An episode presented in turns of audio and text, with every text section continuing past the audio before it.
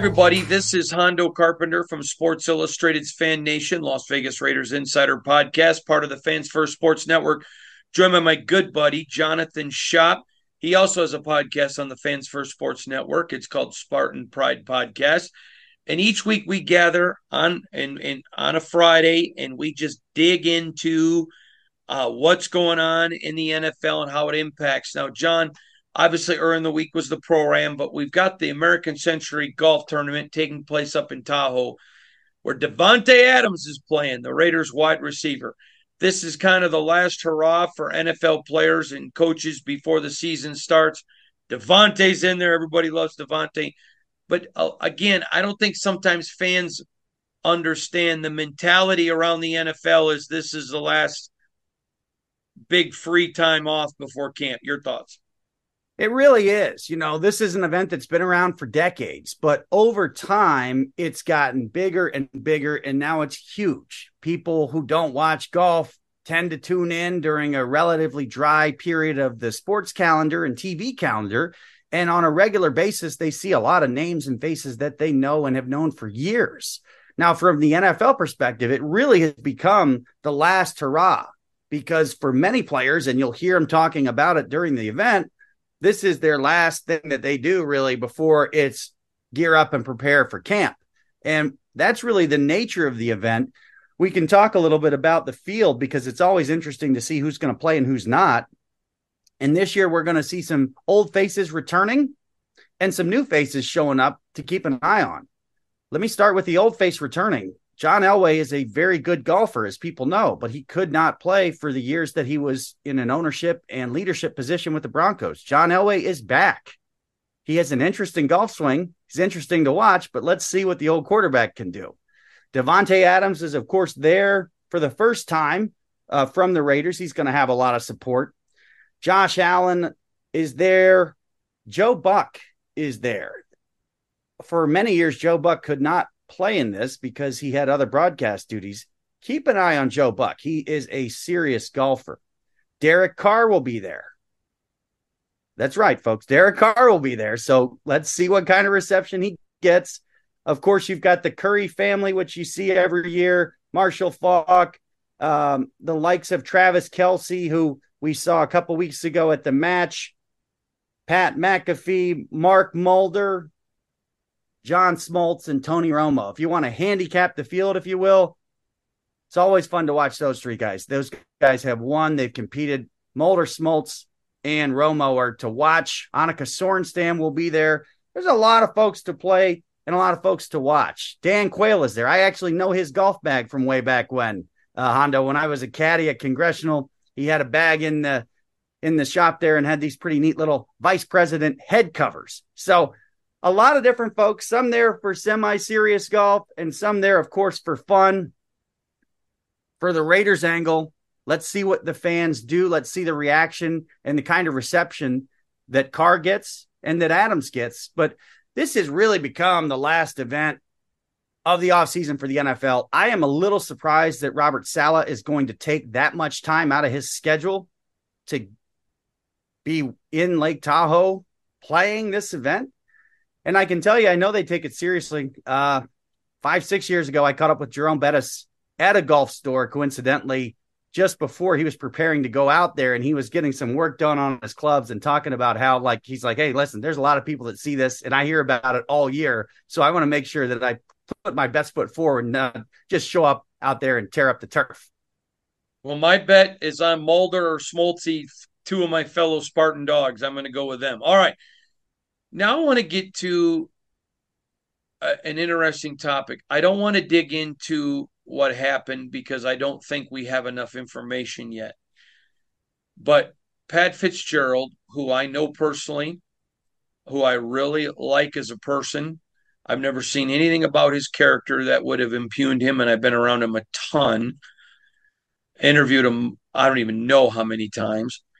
Um, but until we have more information, I'm not going to comment on on the firing. But is this a guy you think, wow, he could get a job in the NFL as a defensive guy? You know, all of that. We're not talking about his coaching career because, again, right now, all we have are allegations. I, I'm going to tell you this in talking to people very close to Fitz, they are lawyering up and they are lawyering up with the biggest and most expensive and best attorneys in the world.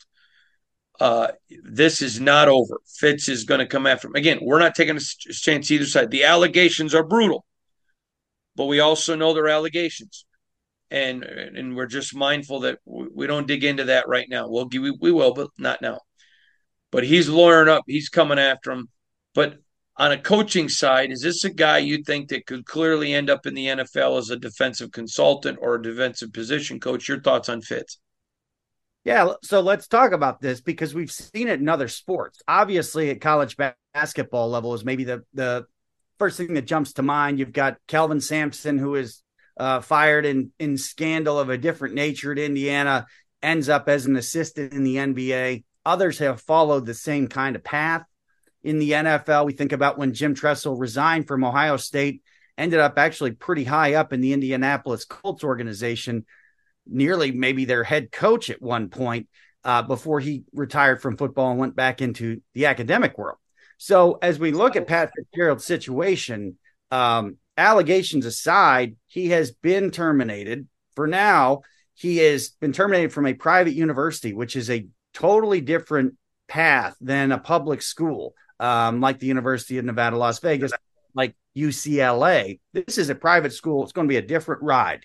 There's going to be a lot that's done behind closed doors and and under seal, if you will, that, that can't maybe be known to the public. But from a football coaching perspective, that is the question. Is there enough interest or will there be any interest? I would not assume this year, but maybe next year in Pat Fitzgerald. Well, when you look at Pat Fitzgerald and his record, as we both know, you know him personally. I know him uh, professionally, having interviewed him first in 2009 for nearly every single week of the football season through 2016. That's a lot of chopping it up. He gets along really well with his players traditionally, and they seem to have a tight bond with him. And I think to some extent, he got more out of a lot of the players at Northwestern than they probably thought they had in them. Don't always have the most talent or the most depth at Northwestern. In fact, it usually do not.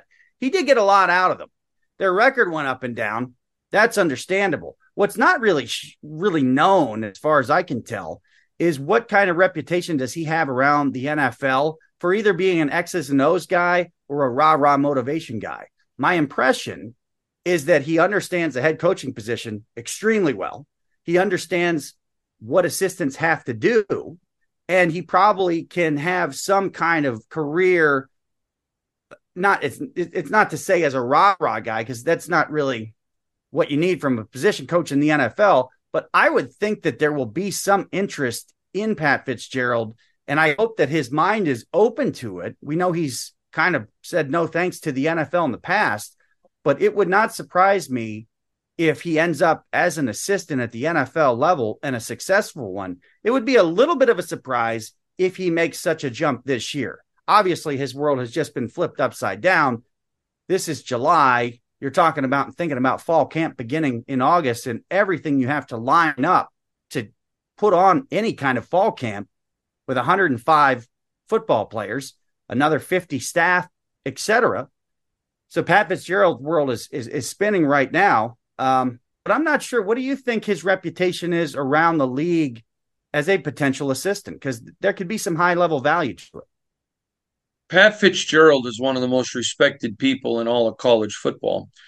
Um, again, for anyone just checking in, we're not defending him. There have been serious allegations that when those are made, you got to investigate. So we're not speaking specifically about the allegations. I can tell you this. Uh, I think I know you know this about one player, but I have had three of my friends who Pat was recruiting their children. Correction, Four. I just I forgot about one. Four. And in all four cases, you know, Pat would say to them, you know, check us out, and they would and they would talk to me. And let me just say, all that that uh, there are multiple colors involved here, so it isn't just white. You know, four white kids. And every one of them, I said, I'd let my kid play for Pat Fitzgerald in a heartbeat. All four of them, I reached out to when these allegations started, and they were like, "Man, I, I was there. I, I, I'm not familiar with you know with what they're talking about." Again, we're not sweeping anything under the rug at all. I, I want to make that very, very clear. But he's super respected. And I think that there, if Pat Fitzgerald was willing to take a coach's job, not a head coach, a coach's job, he would be welcome back again, pending how these allegations are fettered out. Uh, he would be welcome back in a heartbeat. Very well respected. All right, let's let's change direction here. The NFL. Do they need a COO, a chief operating officer, and a chief executive officer? And the operating guy, you know, he can take care of football, he can take care of the operations. The executive can be that, go out and do the TV deals and everything else. I, have made it so clear. I'm not a Roger Goodell fan. Um, I, I'm anything but that. I'm not a fan whatsoever. Um, but they need a football guy making football decisions. Roger's not. He's a businessman. You know, again, I think it hurts the league. Does would it help them to add that? Yeah. So what we're talking about really is a vision for the future. Does the NFL, as it continues to grow and expand, does it need to make a change the next time there is a change at the top? I think it probably does. So a CEO traditionally is more of a long-term vision guy, idea guy or gal who's got the big picture in mind. I want to see uh, you know, the Super Bowl in Hawaii. I want to see the Super Bowl in New York. I want to see it in Seattle. I want to see it in Miami. And then I want to see it right in the middle of the country. Big picture ideas. Just for example, a COO is how do we hammer that out? How do we make that happen? How do we how do we put that in place? I do think that the size and scope of the NFL is one that does call for a COO the next time, really, as soon as the opportunity presents. And when you talk about a COO, you may even have underneath that a uh, football operations um, and even you know media operations, game day operations, etc. If you look at the NFL ops team, which is what they call it, you know they arguably have something along those lines, but they don't really have it because Troy Vincent, who's the executive vice president for football operations, that, that's not a COO, and maybe he's the first guy that gets a look as a COO. The other folks on that team uh, below are, are not really at that level. And this is going to require a massive ego check for whoever the next commissioner is, because they're going to be a commissioner and you would have a COO. But one of the best things about the NFL, and the reason that it has the success that it's had, is that it on a regular basis has been able to do more of the best things for the sport than the other sports that they're against, the other major sports in the country. What I mean is, more often than not, not every time, obviously, they've been able to do the better thing for their sport and it's continued to grow. It's very easy to look at Augusta National because it's the same major sporting event at the same location every single year, and they have had 70 plus years to refine it and improve it. And to their credit, they still do by and large. And that's why it is, at least in the sports world, considered the most organized event that there is. That's a different animal because it's one, really one collective mind, one voice, and they hit the gas and go. For example, right now, you know, they're they're tearing up their golf course and improving their facilities and already moving forward to an event that's eight months plus away. So the NFL level, really easy to have too many cooks in the kitchen. Holy cow, we could have the biggest kitchen in the world. In fact, we do. It's the most popular entertainment product in the country. But I do think it is missing a COO. I do think we need that organization of a CEO, a vision guy, a public face, whatever, and the COO who really knows how to get things done and get that vision going forward. There's probably been too much asked of folks like the competition committee and some of the different different things we hear about in the off season. There maybe has been a little bit too much asked of them because they maybe don't have the power or the resources or they have other stuff to do like coach an NFL team to really invest in making those things and, and helping put them into place. And I don't think the commissioner, whoever it has been, has been effective enough at getting some of the stuff done in a timely fashion You get a COO in there, all of a sudden, some of the big visions that the NFL has, I think they come to fruition quicker, such as throwing it out there, the Super Bowl going to Hawaii when Aloha Stadium is completely done and renovated later in the decade. Yuck. All right, John, I want to end with this. The Las Vegas Raiders team motto is just win, baby. And that is what the fan base is sold from their ownership. Now, I've used this analogy before. If a dad says to his son every day, Hey, I'm going to pick you up at three o'clock, take you, go get a banana split, that kid has every right to expect his father to honor his word. I mean, to me, a dad's word is the most valuable thing in, in a child's life. And I understand a franchise and its fans are not a father son relationship but there still is an exchange of money. I mean, it's a, it, these people are called fans, fanatics for a reason. They buy everything. If it wasn't for them, why do you think they change the draft hats and the sideline wear every year? Because these fans go out and buy it all.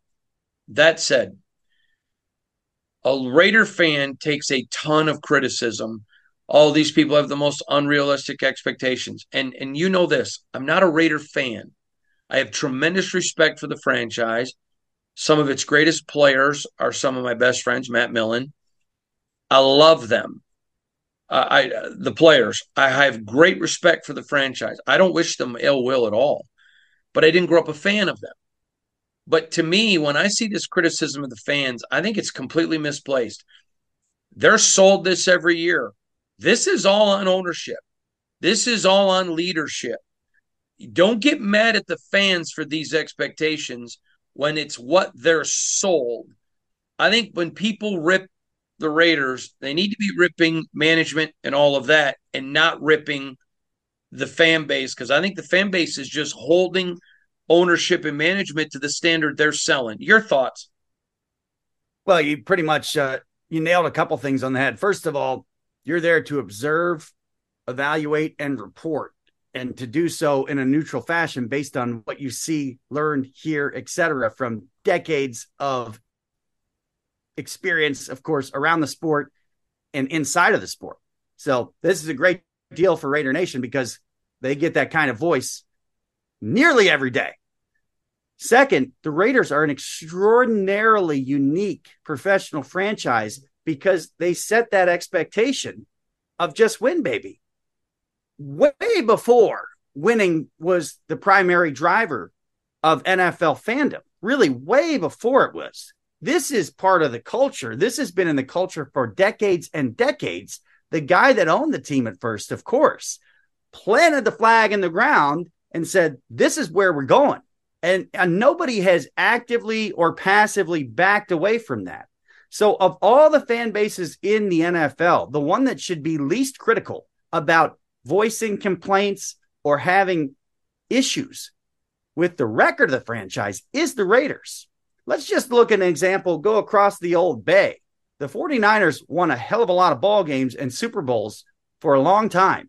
I don't remember them once saying, This is the standard, this is the expectation, this is what we're going after. The same for the older folks out there for the, the great run with the Steelers. That's not what the Steelers rolled out there. In my youth, Joe Gibbs, they didn't ever put that out there. They didn't ever put out there that we're going to go win three Super Bowls or, or bust. So there really is not any room for criticism of the Raider fan base on this issue. The franchise is saying, just win, baby. That is planted a flag. It is in the ground with cement. And the fan base is has really every right to say, hey, this is the standard. We're paying really close attention. We've got some questions and critiques about this, that, and the other. But to their credit, if wins pile up, I don't think you're going to see a lot of people in Raider Nation complaining that we're not winning the right way or we should have won by 14 and not 11. That's not going to be an issue. So the Raiders actually, to me, and this goes way before we ever started doing this work here and I ever came on your show. This goes back decades. They're the only ones that planted that flag in the ground and said, just win, baby when you had other franchises that were kind of cruising and maybe some owners that really didn't care if they won or anything, not the Raider franchise. That is the standard. as long as it remains in the air and as long as nobody's backing away from it, as long as there's signs around the stadium with it, that's the way it is. Everyone who comes into that football building to work there needs to understand, and I'm sure understands because I imagine it's all over the place. That is, is what the franchise is going for. So they got nothing to hide, nothing to worry about. And from the fan base perspective, they should get less critique. People should be less down on the fans than any other franchise because there's nobody else out there who is bold enough and has the stones enough to say, just win, baby, is our motto. Now it's on the franchise to live up to their motto. Pretty good stuff. He's the great John Shop, part of the Fans First Sports Network with the Spartan Pride podcast. I'm Hondo Carpenter from Sports Illustrated's Fan Nation, Las Vegas Raiders Insider Podcast, part of the Fans First Sports Network. Thanks for joining us, everybody. We'll see you next Friday. This has been a Las Vegas Raiders Insider production on the Fans First Sports Network. Whoa, whoa.